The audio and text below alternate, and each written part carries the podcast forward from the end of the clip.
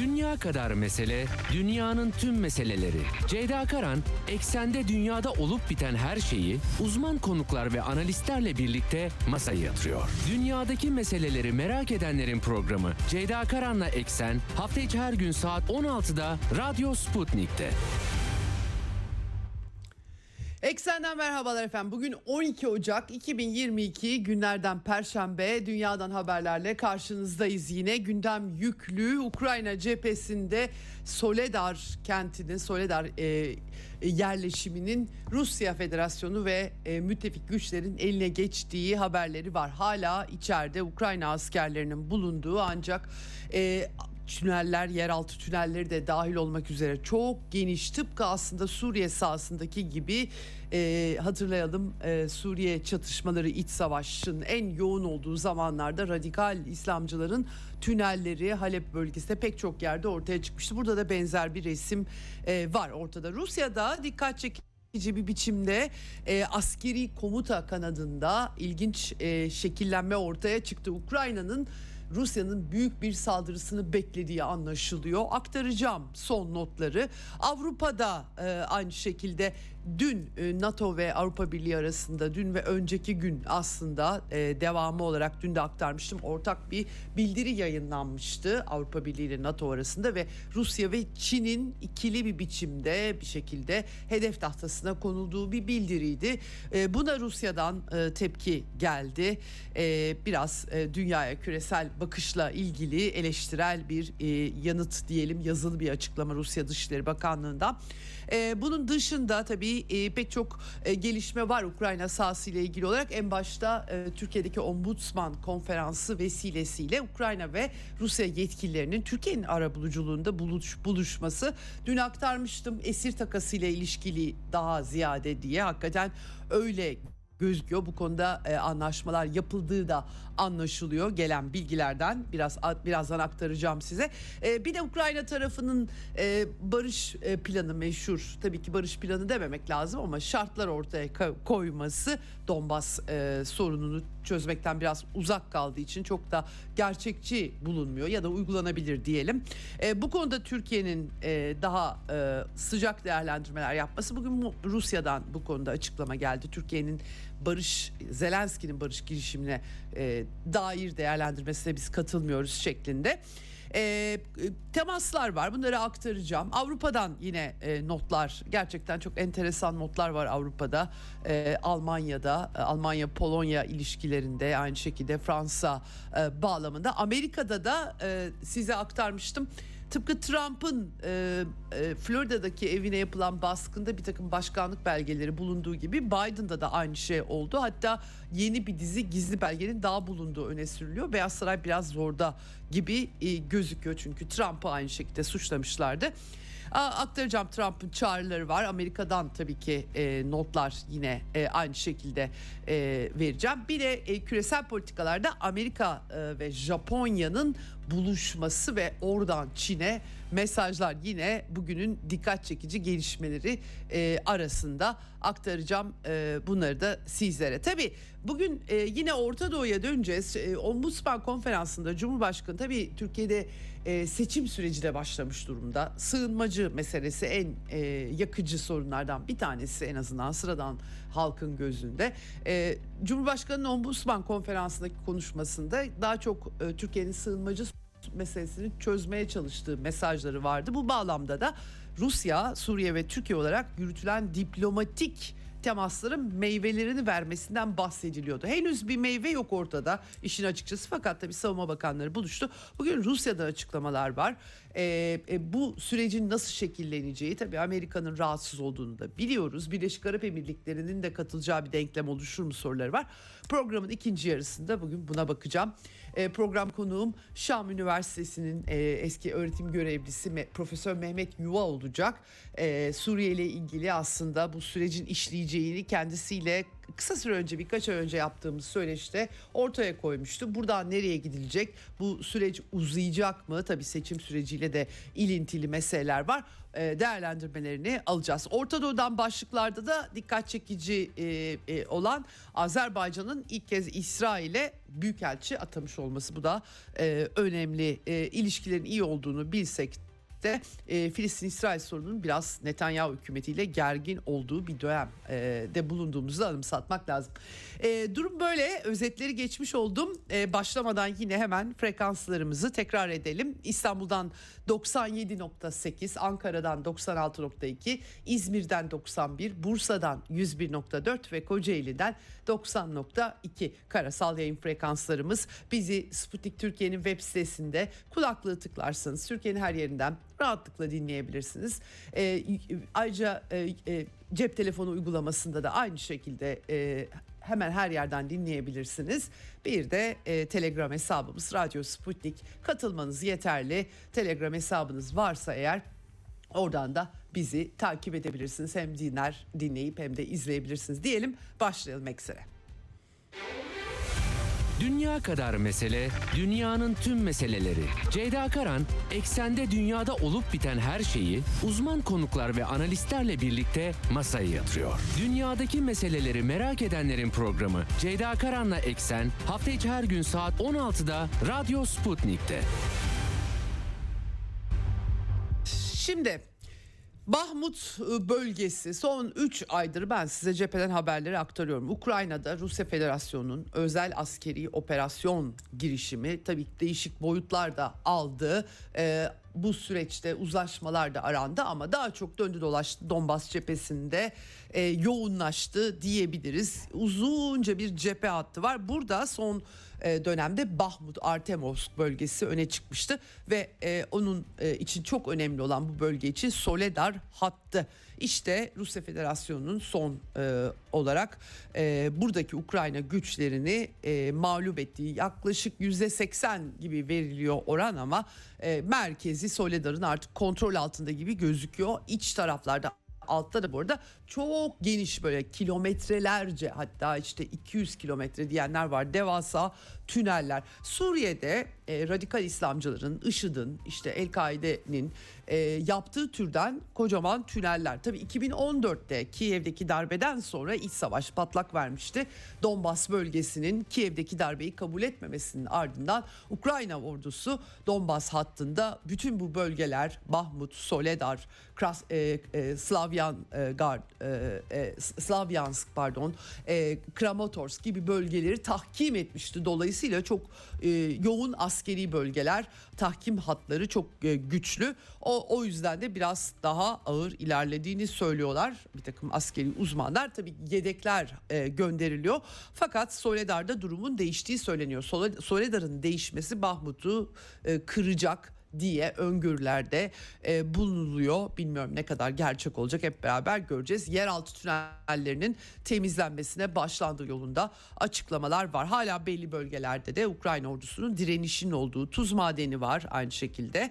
E, yani ama burada hakikaten Ukrayna tarafının çok ciddi insan kaybına uğradığı anlaşılıyor Telegram hesaplarından. E, ölü ve yaralı sayısının çok yüksek olduğu haberleri geliyor. Genel anlamda çok yüksek ama Bahmut için ben aktarmıştım. Askeri uzmanlar adeta kıyma makinesi ifadelerini kullanıp e, sembolik denilen bu hattın tutulmasına neden yani madem sembolik o kadar can kaybı niçin soruları sıklıkla yöneltiliyor. Kiev'de bir ağlama duvarı da oluşturmuşlar. 17 binden e, fazla fotoğraf e, sevdiklerini kaybeden insanların e, ve ona rağmen erkek nüfusu tüketmek bu. Acaba e, ne kadar anlamlı bir askeri mevzi sorgulamaları e, yapılıyor. Çünkü karşı saldırı sonbaharda bekleniyordu ama o da gelmedi ve bu hattı tutarken çok büyük insan kaybının ortaya çıktığı anlaşılıyor burada. E, Genelkurmay Ukrayna'nın yeni, bir seferberlik ilan etmeye hazırlandığı, planları olduğu, hatta başladığı Harkov gibi bölgelerde celtlerin fotoğrafları paylaşılıyor yine Telegram hesapları civarında ve iki ayda Ukrayna basınına göre 100 bin ek güç mobilize edilmesinin planlandığı e, yolunda haberler var. Bunda biraz Rusya Federasyonu ve e, Ukrayna'nın Rus, Rus tarafında e, idarelerin ve müttefik güçlerin yeni bir e, saldırıya geçmesinin beklendiği e, bunun etkili olduğu söyleniyor. Hatta işte Ocak ortalarından bahsedenler de var. Dikkat çekici bir gelişme bu bağlamda. Savunma Bakanı Rusya'nın Sergey Shoigu'nun Genelkurmay Başkanı Valeri Gerasimov'u özel harekat e, bölgesi öyle Rusya'da ifade ediliyor. Özel askeri harekat bölgesindeki Birleşik Kuvvet Grubu komutanı olarak ataması. Bu dikkat çekici neden? Çünkü çok fazla söylenti ortaya atılmıştı. Geçtiğimiz 3-4 ayda işte görevden alınacak, emekliye sevk edecek vesaire diye tam aksi bir gelişme. Ayrıca e, Ekim ayında e, Sergey Surovikin'e e, Hava Uzay Kuvvetleri e, komutanına e, e, verilmişti. O, o da yardımcı e, konumuna geldi ve ek olarak iki yardımcı daha var. Bir Kara Kuvvetleri Komutanı Oleg Salyukov, diğeri de Genelkurmay Başkan Yardımcısı Alexey Kim. Dikkat çekici tarafı şu, daha çok hava operasyonu şeklinde ağırlık olarak söylüyorum bunu. Diğeri daha e, e, e yani normal bir kara savaşı diye e, izah etmiyor askeri uzmanlar. Kara Kuvvetleri'nin de ağırlığını kazandığı bir yeni resimden bahsediliyor. E, bu e, kendi içerisinde gerekçeleri şu şekilde yerine getirilen görevlerin kapsamının genişlemesi, silahlı kuvvetlerin kademeleri arasında daha az e, daha fazla etkileşim daha yakın etkileşim organize edilmesi, tüm destek birimlerinin kalitesi, işte verimliliğinin arttırılması gibi konuldu. Surovik'in e, başa geçtiğinde her son çekilmesi, taktik çekilme düzenli bir biçimde neredeyse çok çok az kayıpla olmuştu ve e, Ukrayna ordusunun karşı taarruzu da gelmedi. Bütün cephe hattı e, sağlamlaştırıldı. Tabii ki NATO'dan, Avrupa'dan çok sayıda silah verildi ama e, giderek bir insan kaynağı tüketmeye dönüştü işler. Şimdi bu yeni e, e, üst kademedeki yeni yapılanma ile yeni bir hamle gelecek mi hep beraber göreceğiz ama söylentiler e, hiçbir işe yaramamış oldu bu durumda. Bu e, yeni atanan komutanlardan e, kıdem e, alan diyelim. Onlar dikkat çekici. Bir de e, General Lapin o da Kara Kuvvetleri Karargah Başkanı olarak Ukrayna'ya geri dönüyor. O da ekarte edildi diye söylentiler yine çıkmıştı. E, her koşulda enteresan. Alexey Kim yani yardımcı konumundaki e, isim Afganistan, Tacikistan, Suriye, Çeçenya, Çeçenistan'da bulunmuş bir isim. E, böyle bir e, yapılanma oldu. E, hakikaten bakalım bundan sonra e, harekatın gidişini Rusya açısından ve tabii ki Ukrayna açısından nasıl etkileyecek hep beraber göreceğiz e, bu yeni yapılanmayla. Rusya hükümetin toplantıları oldu bu arada. Putin e, 2022 e, harekat yüzünden Rusya'nın başına çok kötü şeyler geleceği öngörülerinde bulunuldu. İşte silahları kalmayacak, bitecek, tükenecek, ekonomi batacak vesaire bunların hiçbirinin olmadığını söyledi Putin. Yeni e, katılan referandumlarla Rusya Federasyonu'na katılmaya e, karar alan e, Donetsk ve Lugansk dışında Herson ve Zaporojye bölgelerindeki hayat standartlarının e, Rusya ortalamasına yükseltilmesi talimatları konuşuldu. Tabii Rusya'yı zorlayan faktörler var burada. Tabii Batı'nın e, yaptırım savaşı, petrole tavan fiyatı bütün bunların e, e, aşılabilmesi için gerekli talimatları verdiği e, anlaşılıyor Rusya liderliğinin. Evet, e, e, diplomasi cephesinde aktarmıştım ben size. NATO ve Avrupa Birliği, e, yani Stoltenberg Genel Sekreterle görüştü Avrupa Birliği, üst kademesi Ursula von der Leyen, Charles Michel gibi isimler ve ortak bir bildiri yayınladılar. Rusya'ya karşı ve de Çin'e karşı yeniden mobilize olması. İşte değerlerimizi paylaşmıyorlar vesaire. Bildik e, e, değerlendirmeler. E, buna Rusya'dan tepki geldi. Dışişleri Sözcüsü Maria Zaharova ortak bildiriyi Batı üstünlüğü felsefesine methiye diye nitelendirmiş.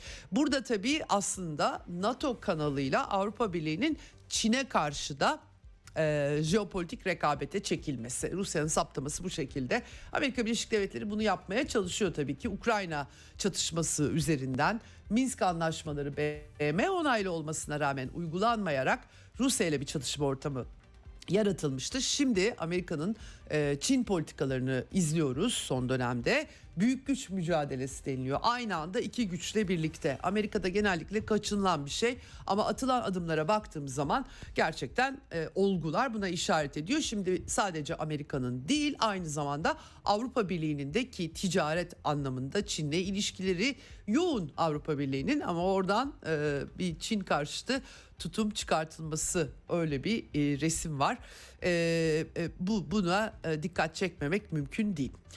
Evet e, böyle var ama tabii Avrupa'daki parçalı durumun da devam ettiğini söylemek lazım. E, Ukrayna, Polonya ve Litvanya daha çok Doğu Avrupa hattı bir yek, yek vücut Rusya düşmanlığında birleşiyorlar. Baltık ülkeleri, Polonya en başta.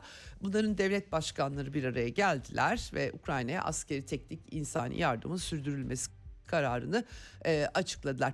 E, Türkiye'de aynı zamanda e, dün aktardım size e, insan hakları ombudsmanlarının buluşmasına sahne oldu. Türkiye arabuluculukla e, öne çıktı bu krizde ve e, bu bağlamda işte esir takasları da sadece tahıl meselesi değil olmuştu. Şimdi 40 savaş esiri takası konusunda Ankara'da bir araya gel, gelen ombudsmanların anlaşma sağladıkları haberleri e, geldi. Bu ama tabii şey değil yaralılar için işte insani koridor işin insani yanları savaş sürerken e, aynı zamanda bu tarz şeylerde e, oluyor görüşmelerde oluyor kaçınılmaz olarak hayatın bir parçası bu konuda anlaşma sağlanamamış. E, Tabii Türkiye'nin e, Ukrayna'ya işte misket bombaları e, sağladığı gibi e, bir takım iddialar ortaya atılmıştı. Kremlin temkinli yaklaştı bunlara ama ısrarla bu yönde haberlerin geldiğini belirtmek lazım. E, Türkiye ilişkileri dengeli de tutmaya çalışıyor Ukrayna ile Rusya e, arasında. E, hepimizin son geçtiğimiz yıl tanıklık ettiğimiz gibi e, bir yandan da işte bu savaş bir an önce e, arabuluculukla yapılsın e, e, sona ersin e, görüşünde Türkiye tabii Amerika'ya rağmen barış yapmak çok kolay bir şey değil elbette. E, bir Zelenski'nin e, önerileri geliyor. Bu konuda Türkiye'nin de tabii Amerika'yı da göz ardı edemeyen Ankara'nın diyelim e, açıklamalarını da görüyoruz. Fakat Rusya e, Türkiye'nin Zelenski'nin bu önerileri karşısında e, olumlu değerlendirmeleri var ama bizim açımızdan böyle bir şey kabul edilemez.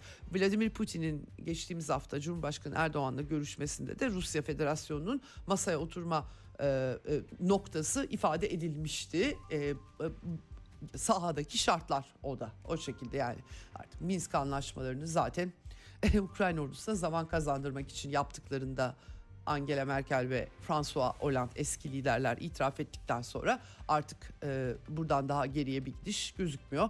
Dolayısıyla Zaharova da böyle bir açıklama yapmış demiş, demiş ki e, Türkiye'nin Zelenski'nin sözde barış planına ilişkin değerlendirmesini çok iyi biliyoruz. Ona katılamayız. Ankara'nın Kiev rejiminin bu girişimine verdiği desteğin Ukrayna'da barışı sağlamanın en uygun yollarını aramaya katkıda bulunması pek olası değil. Bu planın ülkemiz için kabul edilmez olduğunu birçok kez söyledik demiş. Tekrar etmiş aslında.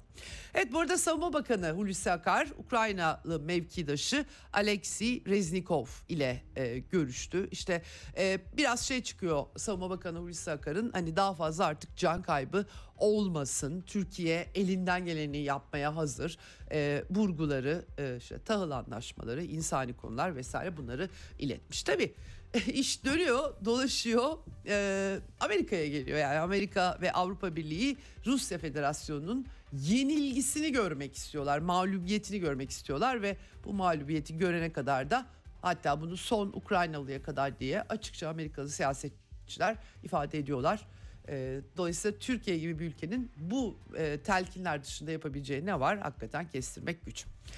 Bu arada ee, İsveç'le ilgili bu hafta işledik. İsveç Başbakanı Ulf Kristersson yani biz e, de, ne diyorlarsa yaptık ama daha fazla Türkiye'nin taleplerini karşılayamayız gibi açıklama yapmıştı. Konuştuk hatta Profesör Barış Dostlar'la bu hafta. E, Ulf Kristersson yanlış anlaşıldım demiş. Sözlerini düzeltme geçmiş. Çok dikkat çekici. E, Türkiye yap, yapacağımızı söylediğimiz şeyi yaptığımızı teyit ediyor ama yapamayacağımız ya da vermek istemediğimiz şeyleri istediklerinde söylüyor. E aynı şey geliyor. Sözünü düzeltmiş ama pek bir şey içerik olarak değişmiyor. E, yani iyi gidiyor tam yapıyoruz ama diyor falan. Yani bu iş biraz hakikaten enteresan. Cumhurbaşkanı Erdoğan'ın son açıklamaları da e, bakın parlamentodan çıkabilecek mi?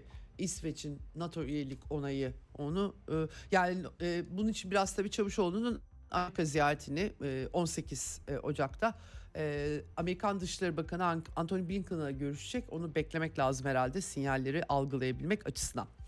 Evet bu arada Avrupa'da Polonya ile Almanya'nın meşhur tazminat bilek güreşi öyle diyeyim. İkinci Dünya Savaşı tazminatı talep ediyor. Polonya Başbakanı bu konuda Amerikan Kongresi'nden de yardım talep etmişti. Der Spiegel dergisine makale yazmış kendisi Polonya lideri ve diyor ki yani Almanya e, Polonya'ya saldırdı. Hatırlayın 6 yıl bir işgal sürdü. E, tamamen yok edilmesi hedefleniyordu. 5,5 milyon insan hayatını yitirdi. Küçücük çocuklar var. Bunların %21'i 10 yaş altı küçük çocuklardı. E, e, en çok hasar gören şehirlerden birisi Varşova'dır başkenti %92'sini tarihi yapıların kaybettik. E, çok büyük e, kriz yaşadık. e, 1953'te aslında bir sözleşme de imzalam yani Almanya dosyanın kapatıldığını söylüyor ama onun yeterli bulmuyor.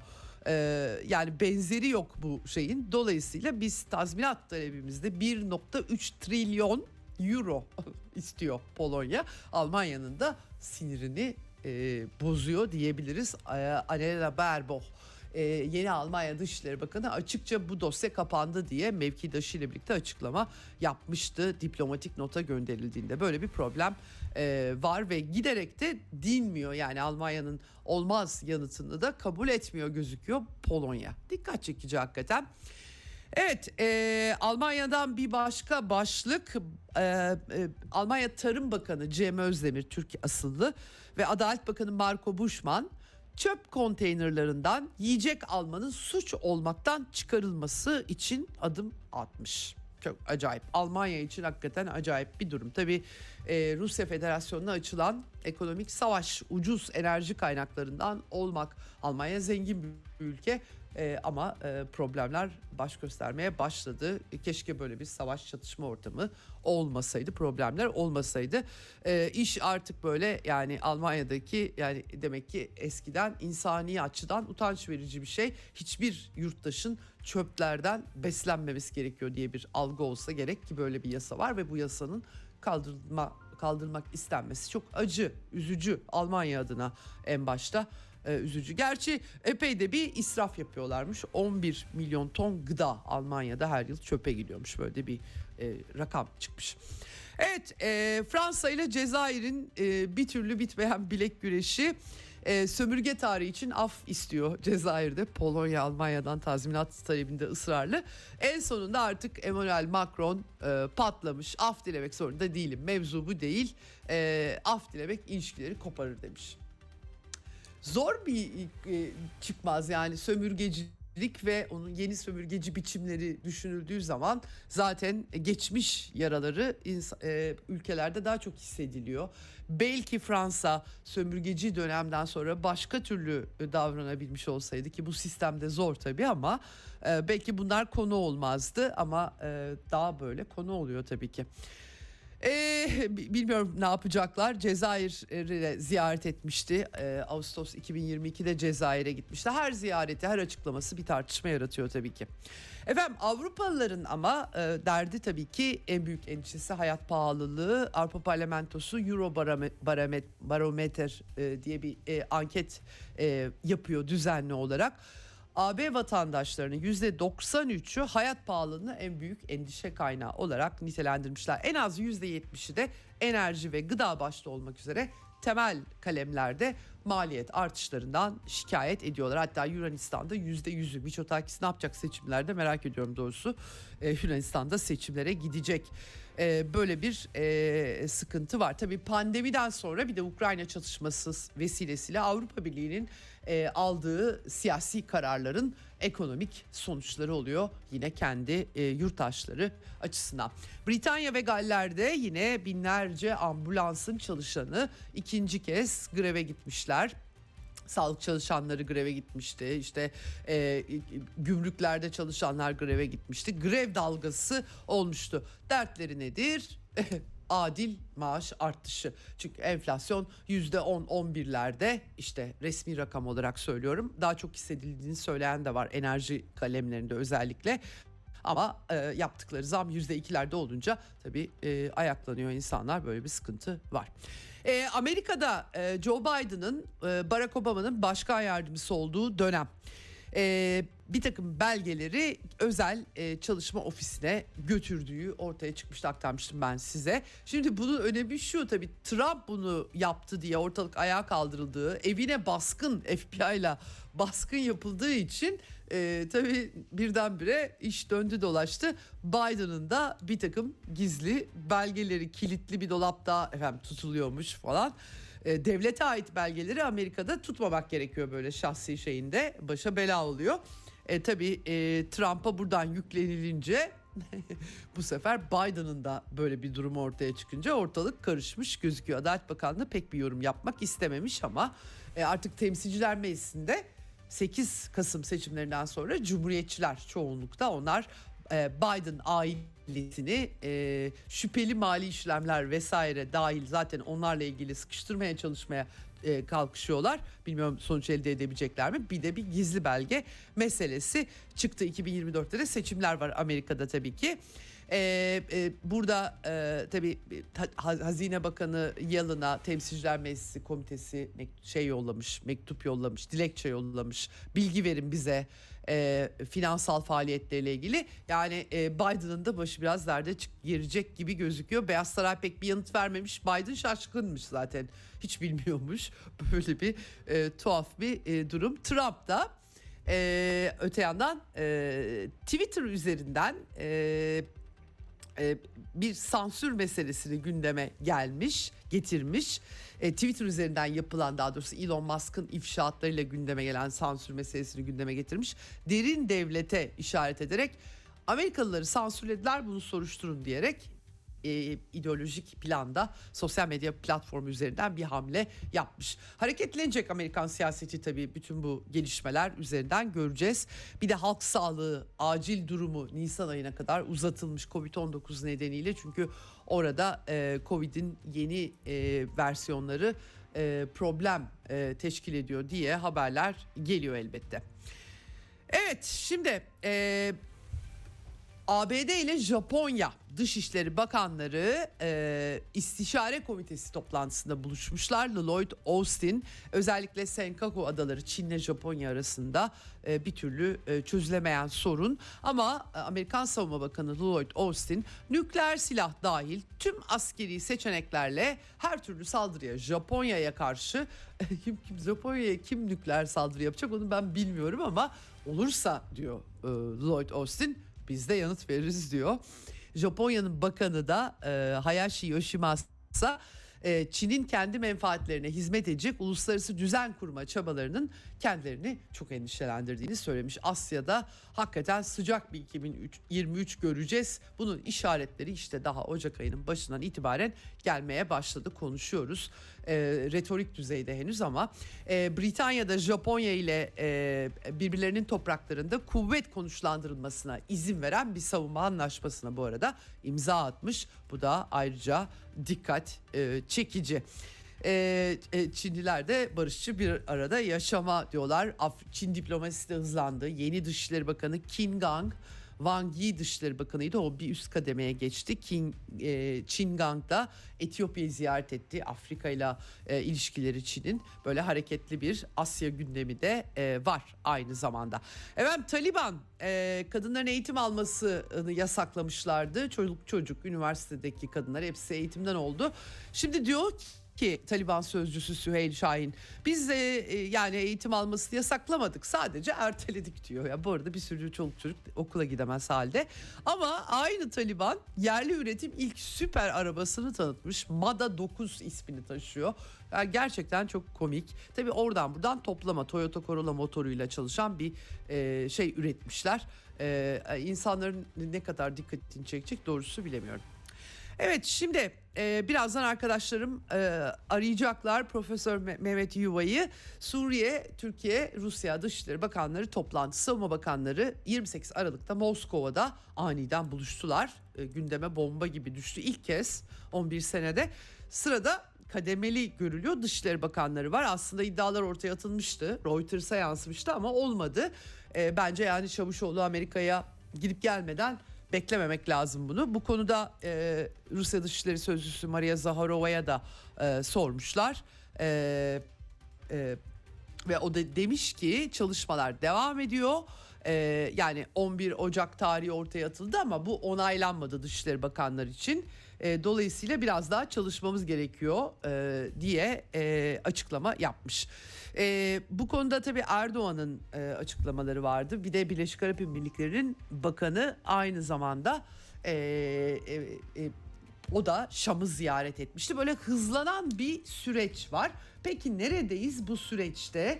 Ee, e, ucu nereye gidecek? Ee, çok kısa süre önce, birkaç ay önce Profesör Mehmet Yuva ile konuşmuştuk ve aslında onun öngörüleri de çıkmış gözüküyor geldiğimiz noktada. Ee, telefon hattımızın diğer ucunda kendisi. Hoş geldiniz hocam yayınımıza.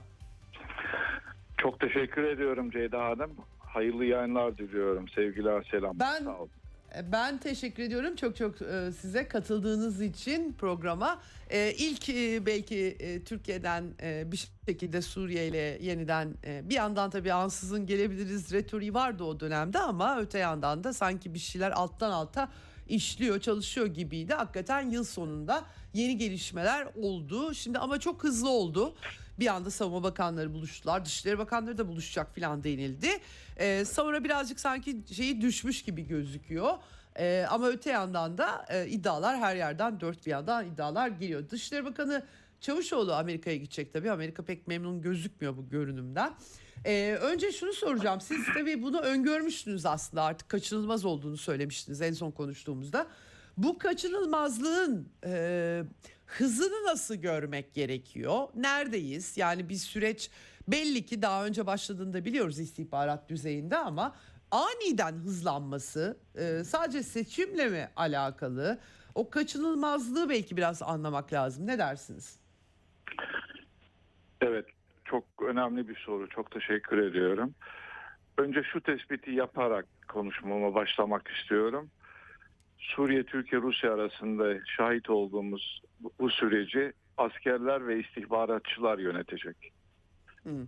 Yönetiyor ve yönetecek. Zira e, siyasiler siyasilere bırakılmayacak kadar önemli bir işbirliğinin gündemde olduğunu söyleyebiliriz. Hı. Ayrıca bu sürece İran da dahil edilecek.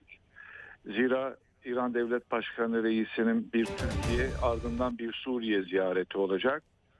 Bu ziyaret ertelenmişti ama vuku bulacak Hı hı. ve önce Türkiye'yi ziyaret edecek ardından Şam'da Beşer Esad'la bir araya gelecek. Zira e, biliyorsunuz birçok çevre e, bu sürecin sadece Türkiye, Rusya ve Suriye arasında e, mahsur kaldığı, e, İran'ın bir nebze soyutlandığı, İran'ın da bu gelişmelerden rahatsızlık duyduğu yönünde birçok tarafın yorumlarını duymuştuk. Hı hı. Vladimir görünen- Putin de İran lideriyle konuştu bu arada. Onu da Evet, ben söylemeyi evet, unuttum, çok- ihmal ettim. Çok değil mi? önemli, doğru. Evet. Putin'in reisiyle görüşmelerinde hiç şüphesiz Suriye meselesi de ve bu üçlü e, çalışmaların e, konuşulduğunu söylemek mümkün. Hı hı. Şimdi e, İran'ı zaten dışlayarak, Suudi Arabistan'ı bu sürecin dışında tutarak, hele ki özellikle son dönemlerde çok önemli bir Suriye Birleşik Arap Emirlikleri ilişkilerinde yaşadığımız bu hızlı gelişmeler ve e, görüşmeler sonrasında Birleşik Arap Emirlikleri'ni bunun dışında tutmak mümkün görünmüyor. Doğrusu da zaten e, Şam'da edindiğimiz e, bilgilere binaen görüştüğümüz kaynaklar özellikle e, Türkiye ve Rusya ile ve İran'la özellikle Suriye'nin sürdürdüğü bu sürece e, Arap dünyasının iki özgür ağırlığı olan iki ülkeyi yani Birleşik Arap Emirlikleri ile Suudi Arabistan'ı bu çalışmaların içinde görme niyetinde olduğu Şam tarafından birçok kez ifade edildi. Son dönemlerde Suudi Arabistan'ın Çin Halk Cumhuriyeti ile İran'la ama aynı zamanda İsrail'le e, Birleşik Arap Emirlikleri'nin zaten hem Çin Halk Cumhuriyeti hem İran'la çok ciddi ticari Hmm. ilişkileri var. Birçok kesimin belki bilmediği önemli bir husus şudur.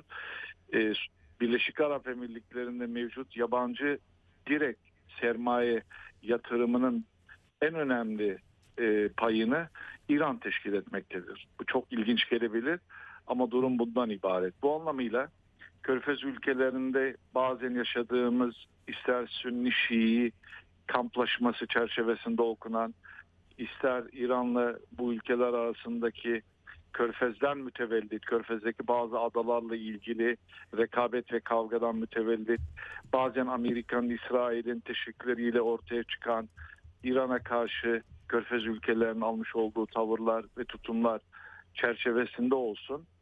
Bu Hı hı. gerilimin son dönemlerde azalmaya başladığı ve Suudi Arabistan'ın özellikle İran'la aynı şekilde Birleşik Arap Emirlikleri'nin bu ilişkileri başka bir boyuta taşımak niyetinde olduğunu görmekteyiz. Bu sebeple bu iki ülke de Rusya, Türkiye, Suriye arasında şahit olduğumuz bu yeni sürece e, katkıda bulunacakları ve bunun parçası olacaklarını şimdiden öngörmek mümkün. Hı hı. Enteresan bir tablo oluşuyor aslında hocam. Yani gerçekten bir e, Amerika inat ediyor. E, aslında Türkiye üzerinden belki bir esneme e, yapmak durumunda kalabilir mi? Yani çünkü bu sürece e, muhtemelen onlar sadece işte 28'inde Moskova'da gördüğümüz buluşmanın da ötesinde e, Arap coğrafyasındaki şeylere de e, dikkat kesilmişlerdir. E, bir böyle hani Amerika'nın aksine bir dalga oluşuyormuş gibi Suriye e, meselesinin artık e, İkinci Dünya Savaşı bile 5-6 sene sürdü yani hala e, Suriye'nin hali e, bu. E, e, orada bir e, aksi dalga olduğunu e, e, görüyor herhalde Amerika ama e, nasıl olacak yani Amerika'yı da ikna gerekmiyor mu bu noktada? Şimdi e, çok önemli bir hususa işaret ettiniz. E, ben şöyle ifade edeyim. Büyük Orta. Doğu projesini bu bölgede e, uygulamaya koymuş olan Amerika Birleşik Devletleri e, Arapça ve Türkçe'de deyim olarak kullandığımız sihir sihirbazı vurdu tabirinden hareketle aslında Büyük Orta Doğu projesi Amerika Birleşik Devletleri'nin sonunu getiren çok önemli derin bir krize sokan bir projenin adı olarak tarihte anılacak.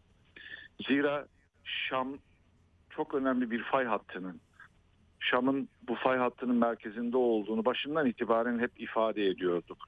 Hı hı. E, bu bir bu bir e, ilahi midir, dünyevi midir, uluslararası rekabetin, savaşların merkezinde olmasından mütevellit midir? Ama bu coğrafya devletlerin kaderini elinde tutan ilginç bir coğrafya. Bu sebeple de Suriye'ye de baş, başlayan ve aslında Büyük Ortadoğu Projesi'nin doğumunu müjdeleyen o süreç bugün tersine işlemektedir. Bu sebeple birinci sorunuzda biliyorsunuz şeyi söylediniz. Yani neden bu kadar hızlı bu noktaya geldik ve bu süreç ne kadar hızlı devam edecek? Devam Evet. edecek mi? Evet. Sorunuza da cevap vermiş olalım.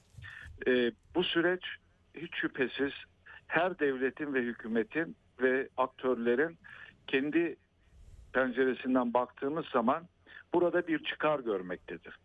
Hiç şüphesiz hükümetin Suriye ve Rusya ile başlatmış olduğu bu sürecin bir siyasi kazanımı olacak, ticari kazanımı da var. Ve hiç Evet. şüphesiz elini özellikle Amerika'ya karşı başka ülkelere karşı da güçlendirecektir. Ve hiç şüphesiz bu olumlu gelişme çok önemli bir siyasi rahatlama getirecektir. Öte- özellikle Suriye, Türkiye sınır boyunca mevcut olan vilayetlerde yaşayan vatandaşlarımızın nazarında ve bu da hiç şüphesiz sandığa da seçime de olumlu yansıyacaktır ve bundan kazanım elde edecektir. Bu sebeple zaten Türkiye'de muhalefet başından itibaren işte biz Suriye'yi gitmek istiyoruz, görüşmek istiyoruz. Mülteci sorununu sürekli gündemde tutarak biz bunu çözeriz, biz bunu bu şekilde çözeriz. Çıkışları vardı ama bugün dikkat ediniz çok ilginç bir şey var Ceyda Hanım. Bu kadar tarihi önem taşıyan bir süreç yaşıyoruz ama altılı masadan ve diğer muhalif Hmm. muhalif Hmm. partilerinden konuyla ilgili tartışmalar, açıklamalar esas itibariyle böyle bir olay yaşandığı zaman bütün medya altılı masa sadece bu konuyu gündemde tutar, konuşur, e, olumlu olumsuz bir ifadede bulunur ama çıt yok. Herkes sessiz, takipte. Evet çok ilginç hakikaten. Evet. E, Sadece- gerçi çok büyük sorunlar var o orada öyle anlaşılıyor ya da tartışmalar diyelim de e, bunun eklenmesini belki istemiyor olabilir ama çok yakıcı bir sorun tabii Türkiye'nin iç dış her şeyini etkiliyor. Daha e, net bir şekilde tartışılması iyi olurdu hakikaten doğru söylüyorsunuz. Buyurun. Evet. Ba- Yani Sayın Davutoğlu'nun sadece bir açıklamasını duyduk. Buna Hı hı. itiraz da olmadı. Evet. İşte Rusya Türkiye'yi buna zorluyor. Aslında Türkiye Suriye ile oturmamalı, Esad'la görüşmemeli. Bu yönde açıklamaları oldu. Bir başka önemli husus altılı masada bir e, Rusya e, antipatisi ve Rusya'ya karşı bir pozisyon mevcut. İster Ukrayna, ister NATO, ister başka konularla ilgili olarak Rusya ile dostane ilişki içinde değil. Çin Halk Cumhuriyetleri ile de sıkıntısı var muhalefetin. Özellikle Uygur meselesini meclise taşımaları, Çin'e karşı başlatılan propagandalar, e, Amerika ve İngiltere ve NATO'ya daha yakın bir söylem içinde olması, Çin'i de Suriye'yi de İran'ı da Rusya'yı da muhalefetle ilgili olarak ciddi bir kaygı ve şüpheye düşürmektedir. Bu, bu sebeple de e, bu işin muhalefetle değil mevcut hükümetle götürülmesi bu ülkeler açısından kendi stratejik çıkarları açısından kendi ekonomik maslahatları açısından daha uygun görülmektedir. Şimdi bu çerçevede okuduğumuz zaman bunu sadece bir seçim yatırımı olarak veya e, iç, iç politika meselesi olarak görmemek gerekir. Hı hı. Zira Evet. Suriye'nin de bunda çok ciddi bir çıkarı var.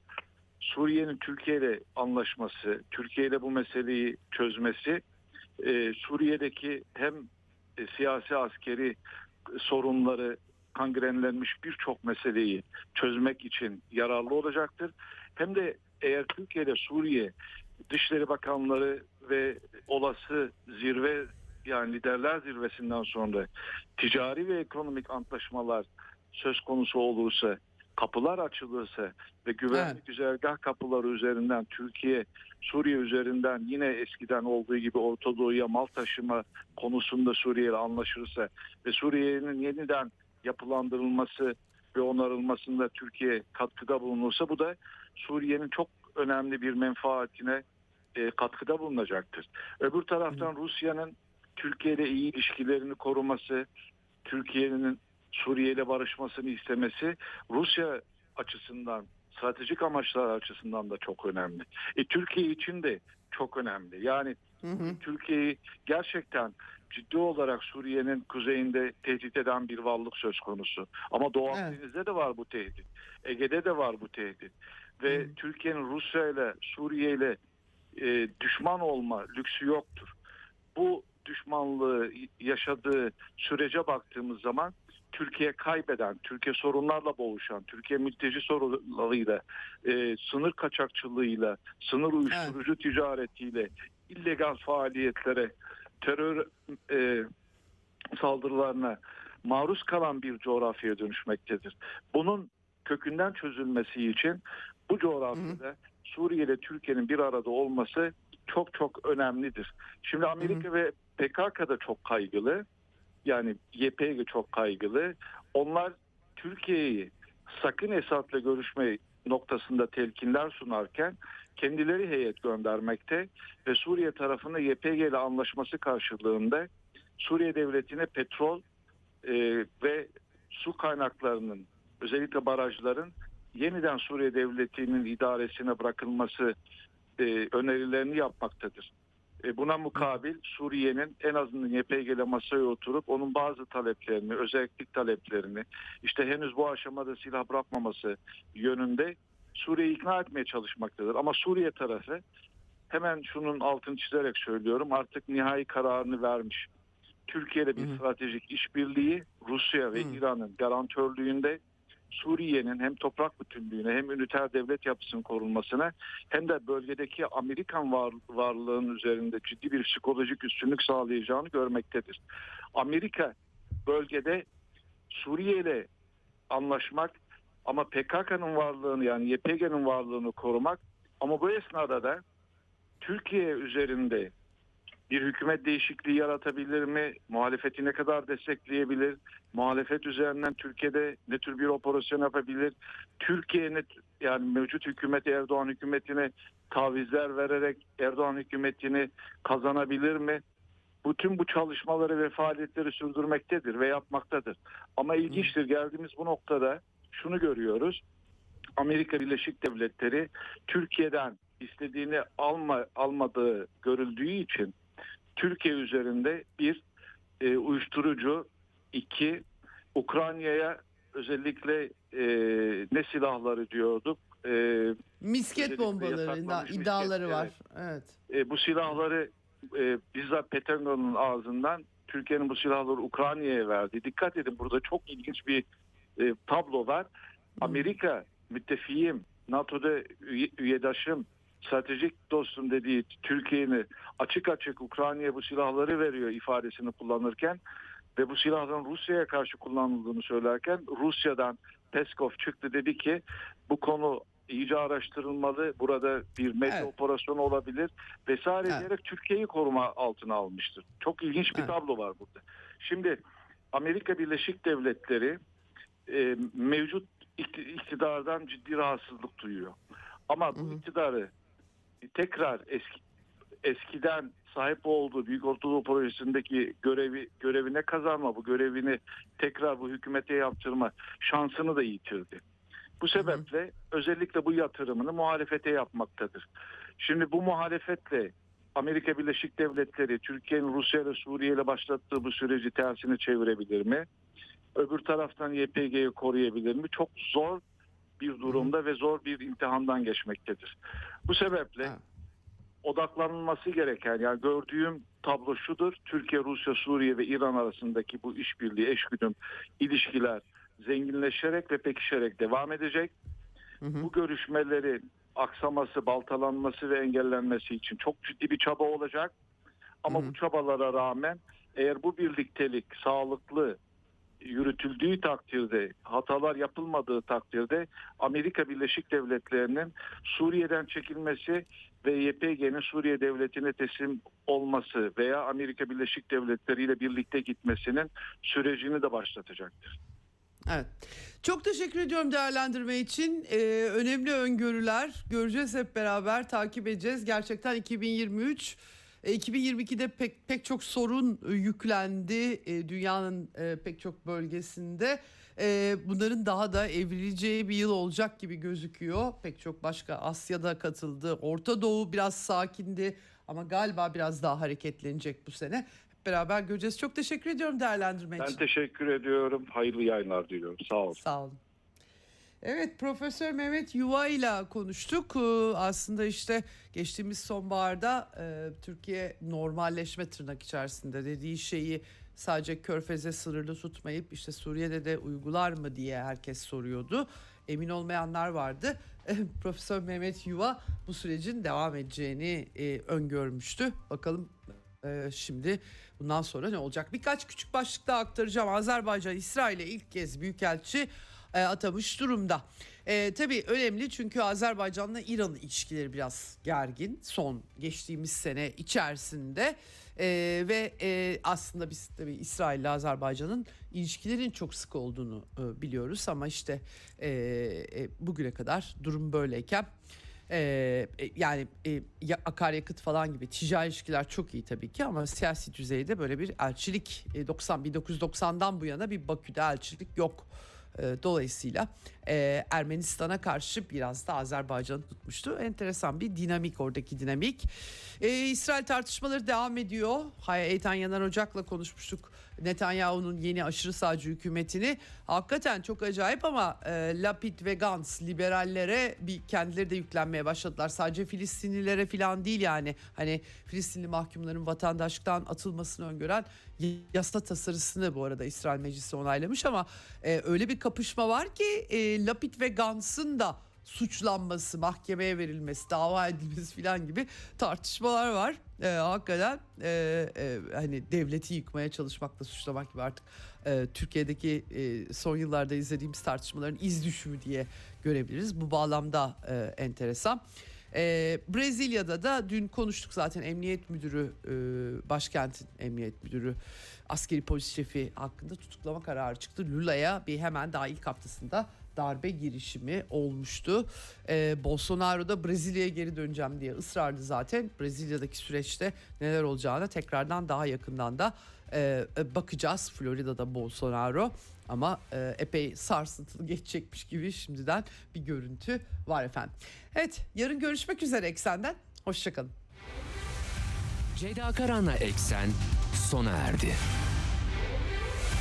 Dünya kadar mesele, dünyanın tüm meseleleri. Ceyda Karan, Eksen'de dünyada olup biten her şeyi uzman konuklar ve analistlerle birlikte masaya yatırıyor. Dünyadaki meseleleri merak edenlerin programı Ceyda Karan'la Eksen hafta içi her gün saat 16'da Radyo Sputnik'te.